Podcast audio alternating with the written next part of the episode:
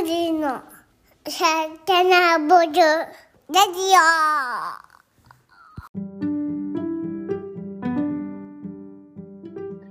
こんにちは。グリの代表のゆうです。こんにちは、グリノの翔太です。この番組は地球とあなたに美味しい選択肢、冷凍プラントベースフードを作るグリノのポッドキャストコンテンツです。今日もゆるく真面目に話していきます。よろしくお願いします。お願いします。えー、今回は2人で、そうですね。えー、やっていく新企画がスタートさせたいと思います。癒しの正野さんはちょっといないですそうですね。ちょっとはい男2人でお聞き苦しい点もあるかもしれないんですが、ね。いやいやいや、そんな普通にならなくていいですよ。各週で一応この、えー企画ちょっとテスト的にやってみたいなと思ってます。何をやるかというと、プラントベースフード関連の、まあ、海外記事、主に、えーアメリカとかの記事になると思うんですけど、の記事を、えー僕らがまあ翻訳して、その記事を読んで、えーその記事の感想とか、学んだことなどを二人で話していこうかなという企画になってます。なるほど。はい。めちゃくちゃ面白そうですね。まあ、発案ユウさんめでちゃくちゃすけどね。自画自賛。まあ、あの、記事の原文と、まあ、こうやったら翻訳できるよみたいなものを、このポッドキャストの概要欄にリンクとして貼る予定なので、まあ、そこから気になる方は原文読んでいただきたいなと思ってます。はい。じゃあ、第1弾のとなる今回のタイトルを、ゆうさん、えー原文タイトルと日本語タイトル、それぞれお願いします。どはい、了解です。What's the difference between a plant-based and vegan diet? 翻訳すると、植物性食生活とビーガン食生活の違いとは？でございます。さすが、三の瀬仕込みの英語ありがとうございます。これこれはね、ちょっとね、ネイティブの人を聞いたら、ツッコミどころがたくさんあるんですけども、英語っぽく読んでみました。はい。僕としてはもうネイティブ感出てたんでいいんじゃないかなと思いましたけど。はい。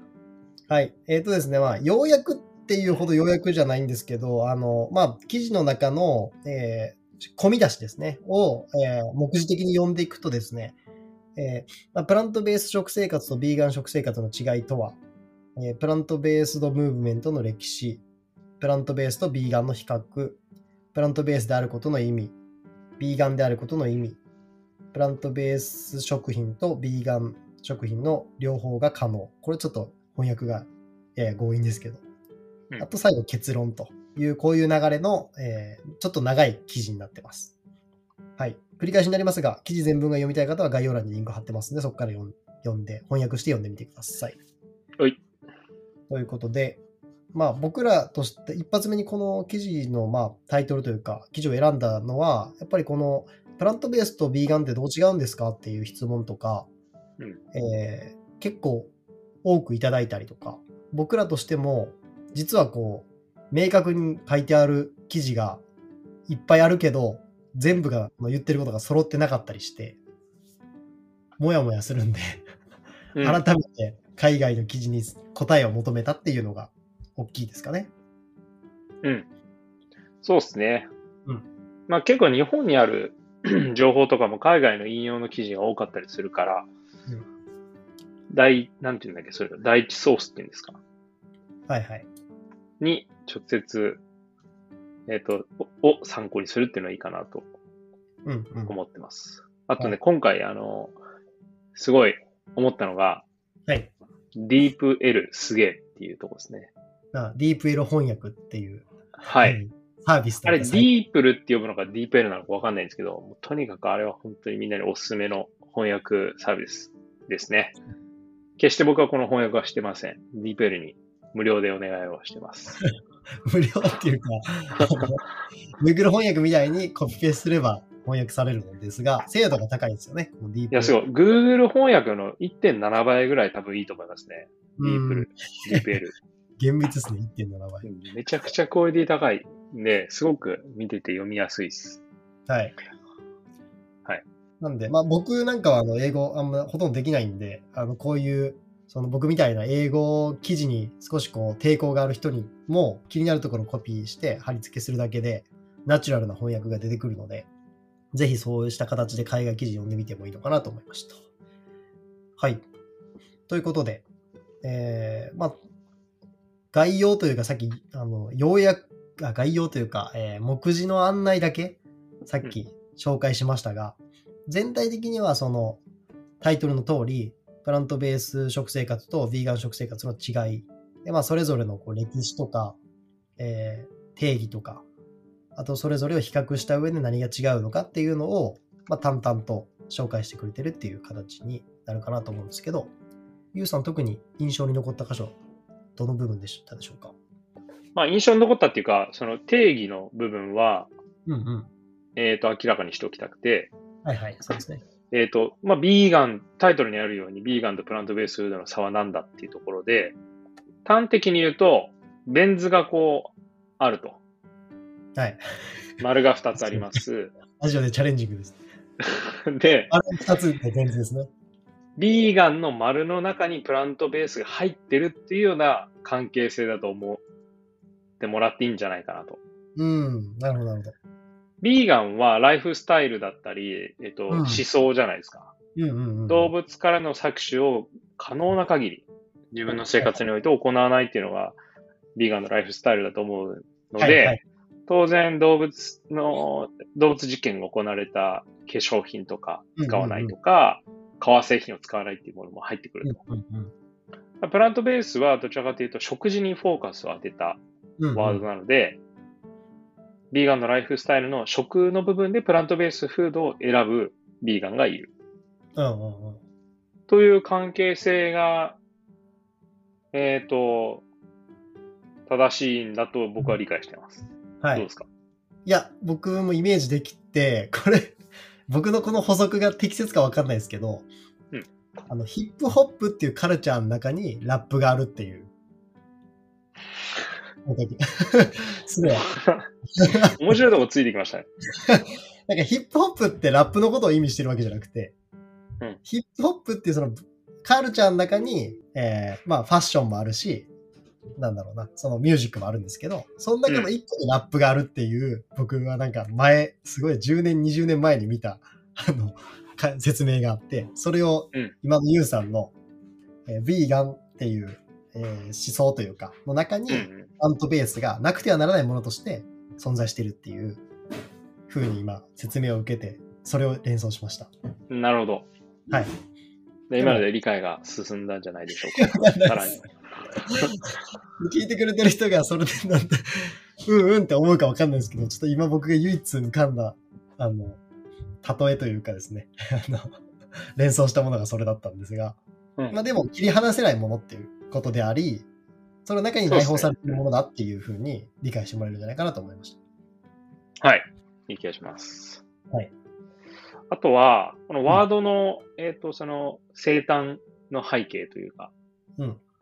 どう、いつからプラントベースだフードっていう言葉が使われているのかと、誰が作ったのかっていったところなんですけど、えー、T. コリン・キャンベル博士はい。が1980年代にこの言葉を紹介したっていうふうに書かれてます。うん。ゲームチェンジャーでも出てきた人ですよね、これ。こ出。てきてましたっけ？多分。まあ、あの、キーパーソンなんで多分出てくるでしょうね。うんうん。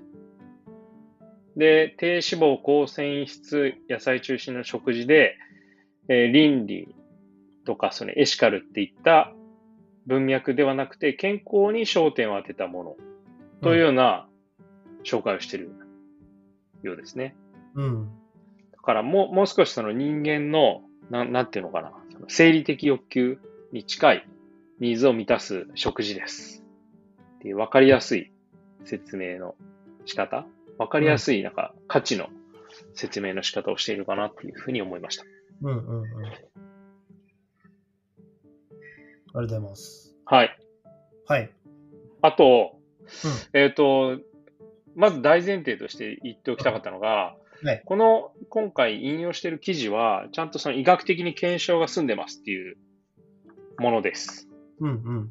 紹介するときに結構こういうのを意識してて、はい。なんかそのビーガンって、えっ、と、そのアクティビストが怖いとか、日本だ。だとそういう印象結構強いと思ってて、まあ、あと宗教っぽいとか言われがちだと思うんですよ。で、それってもったいないと思うので、うん。できる限り、えっ、と、医師が検証してますとか、科学的に証明されてますみたいなバックグラウンドがある記事あの記事を紹介できると、はい。なんか変な人に変な反論されたりっていうのはなくなるかなと思うので、そういったものを選んで、えー紹介するようにしてます。はい。という前提で話をしているので、安心して聞いてもらえればと思います。はい。ちょっと冒頭で次回から言うようにしますね。そうですね。はい。はい。僕もあの、まあ、まあちょっとユウさんが紹介しきれてないか、した、したりないかもしれないですけど、なんかもうすでにアメリカ人の2%が自分自身をビーガンと考えておりって言ってて、うん。でその大半がミレニアル世代に該当すると、うん。いう記述もあったんですけど、この記事2012年の記事っぽいんで、そこからちょうど12年、あ、10年経ってる。そうね、そうね。だからこの割合は、あの、2%どころじゃないだろうなっていうふうに、特に思ったので、この辺は調べ直す必要が自分の、自分で調べ直す必要があるかなと思ったりはしましたが、まあ彼らの中でも、その、さっきユウさんが説明してくれた、まあ、ベン図の関係性というか、ビーガンがプラントベースを内包してるっていうような考え方の理解が、まあ、深い、日本よりも全然深いのかなっていうのは感じたりはしましたね。うん。うん。はい。ちょっと余計なの挟みましたけど、ユウさん続きがあれば。あとは、はい。えっ、と、食生活の比較表うんうん。があるんで、それも紹介できたらいいかなと思いました。はい。これね、説明するの難しいんだけど、まあちょっと頑張りましょう。そうですね。図解に挑戦するのはすごいなと思いましたけど。音声で。ええ。はい。で、ビーガンの人が食べるかどうか、プラントベースの人が食べるかどうかっていう比較表になってて、一番高いのは、はい。えー肉、シーフード、卵、乳製品。これはビーガンの人たちは完全にノー。プラントベースの方は、プラントベースの方はっていうのもちょっとわかんないんだけど、表現として。プラントベースフードの中には、一部含まれるっていうような表現がされてます。ああ、そういうことか。うん。ここが結構あの論点になりやすいなと思ってて、100%プラントベースがこそがプラントベースだっていう人もいれば、その、あくまでも野菜中心で、多少こう入ってるのは仕方ないというか、それもプラントベースと呼ぶっていう人も結構いるんで、ここはなんか本当にまさに書いてある通りですけど、メイビーなグレーな部分かなと思いました。そうね。まあなんかもう個人の感覚とかね。価値観で決めればいいんじゃないですかね、そこはね。うん。これみたいな。無理に決めずに。なんでメイビーになってると。グレーで OK なんだっていうふうにグリノとしては理解したいですかね。うん。うん。で続いて、オイルと、えー加工食品。えービーガンは食べます。プラントベースも食べます。うん。で、全粒穀物、ビーガン食べます。プラントベース食べます。フルーツと野菜、ビーガン食べます。プラントベース食べます。えー豆、ビーガン食べます。プラントベース食べます。うん。で食事以外のライフスタイルに関して、えービーガンの人たちは考慮します。プラントベースの人たちは、メイビー考慮します。みたいな感じで、えーライフスタイルに何が含まれるかっていうと、洋服とか、えーと、化粧品とか、うん。こういったものが動物実験をしていないかとか、動物の皮を使っていないかっていうのをビーガンは、えー、と確実に意識してうんうんうん選択していると。うん、うんプ。ラントベースの人たちはもう人によるという感じですかね。まあそうですね。で結構なんかそのうん、比較表に載せるまでもないじゃんみたいな、うん。フルーツと野菜、豆、全粒穀物とかも入ってくるんですけど、多分、えっ、と、一般的な理解度とか認知ってこういうレベルなんだろうなっていうのを改めて思い知らされたっていう感じですかね。うんうんうん。いや、確かに。まあ、あえて分かりやすく全て網羅してるっていう形に見えますよね。ですね。はい。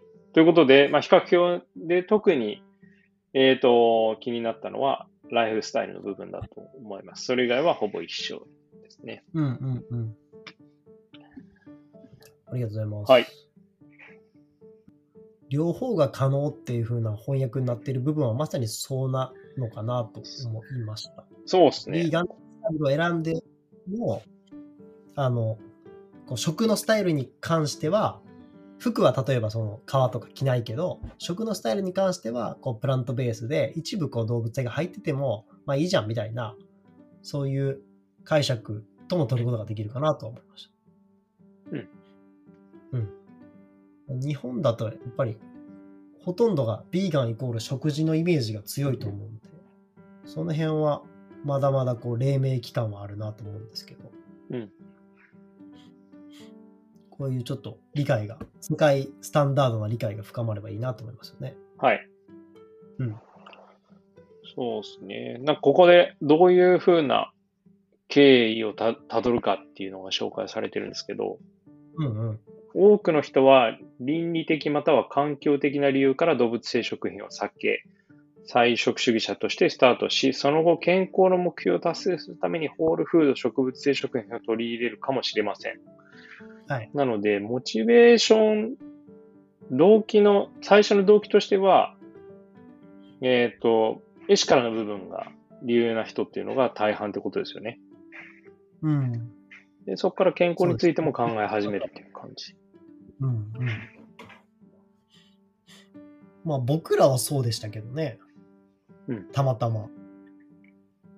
まあ日本人は逆なのかもしれないですね。こうスタートで、そうね。後から知っていくっていうか、あ、これは倫理的にも環境的にもポジティブな選択なんだなっていうのを後から知っていく映画、日本は多いかもしれないですね。うん。え、極端な話、健康なんかどうでもいいっていうふうに最初思っちゃってましたからね、僕。始めた時健康を気にしている場合じゃないみたいな、極端な思考をしてたんですけど、うんうんうん。人間の健康について気を使って食事をしている一方で、地球環境に気を使ってない食事をするって、本末転倒だなっていうふうに思ったんで、最初。うんうんうんうんめちゃくちゃ健康な人間が100億人突破して130億人になろうとしてますっていうふうにうん。うんなった場合、健地球環境に、えっ、と、負荷の低い食事をしてなかったとしたら、健康な人間がたくさんある終わりかけた地球っていう、そういう謎な状況になると思うので、それは望ましくなかったので、健康二の次みたいな感じになってたんですけど、うん。変なストイックな感じになってたんですよね。でも、うんうん人の体にいいものと地球にいいものっていうのは両立できるっていうのが、えっ、と、実際分かってるので、うん。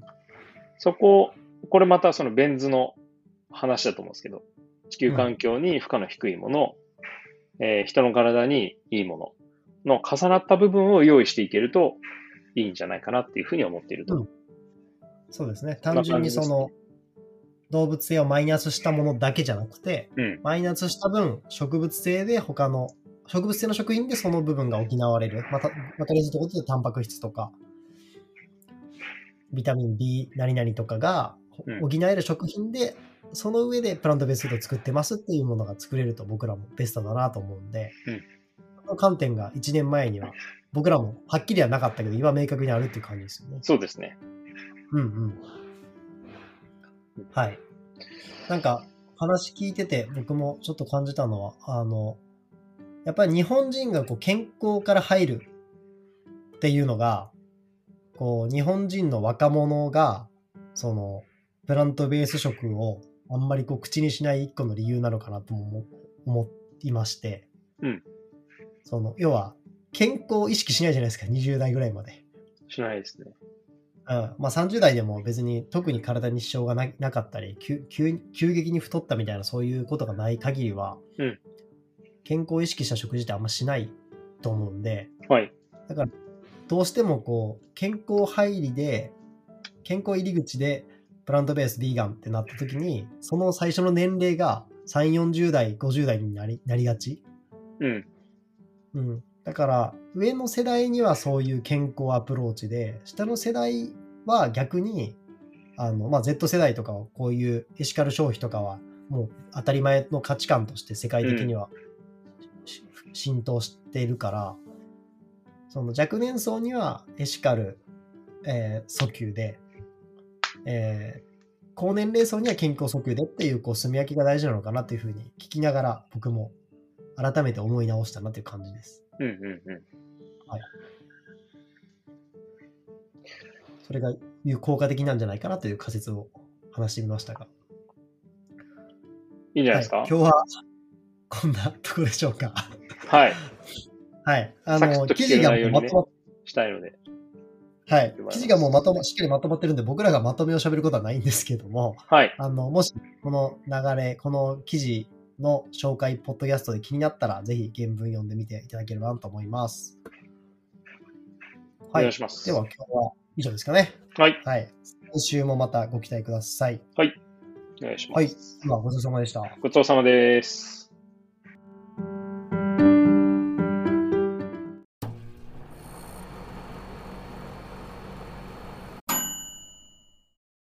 つもグリのサステナブルラジオをお聞きくださりありがとうございます。グリノはリスナーの皆様からのご感想やご質問を募集しています。各エピソードの説明文に記載されているお便りのリンクからお送りください。また、Spotify や Apple Podcast からの評価やレビューもお待ちしております。また来週もお聞きください。ありがとうございました。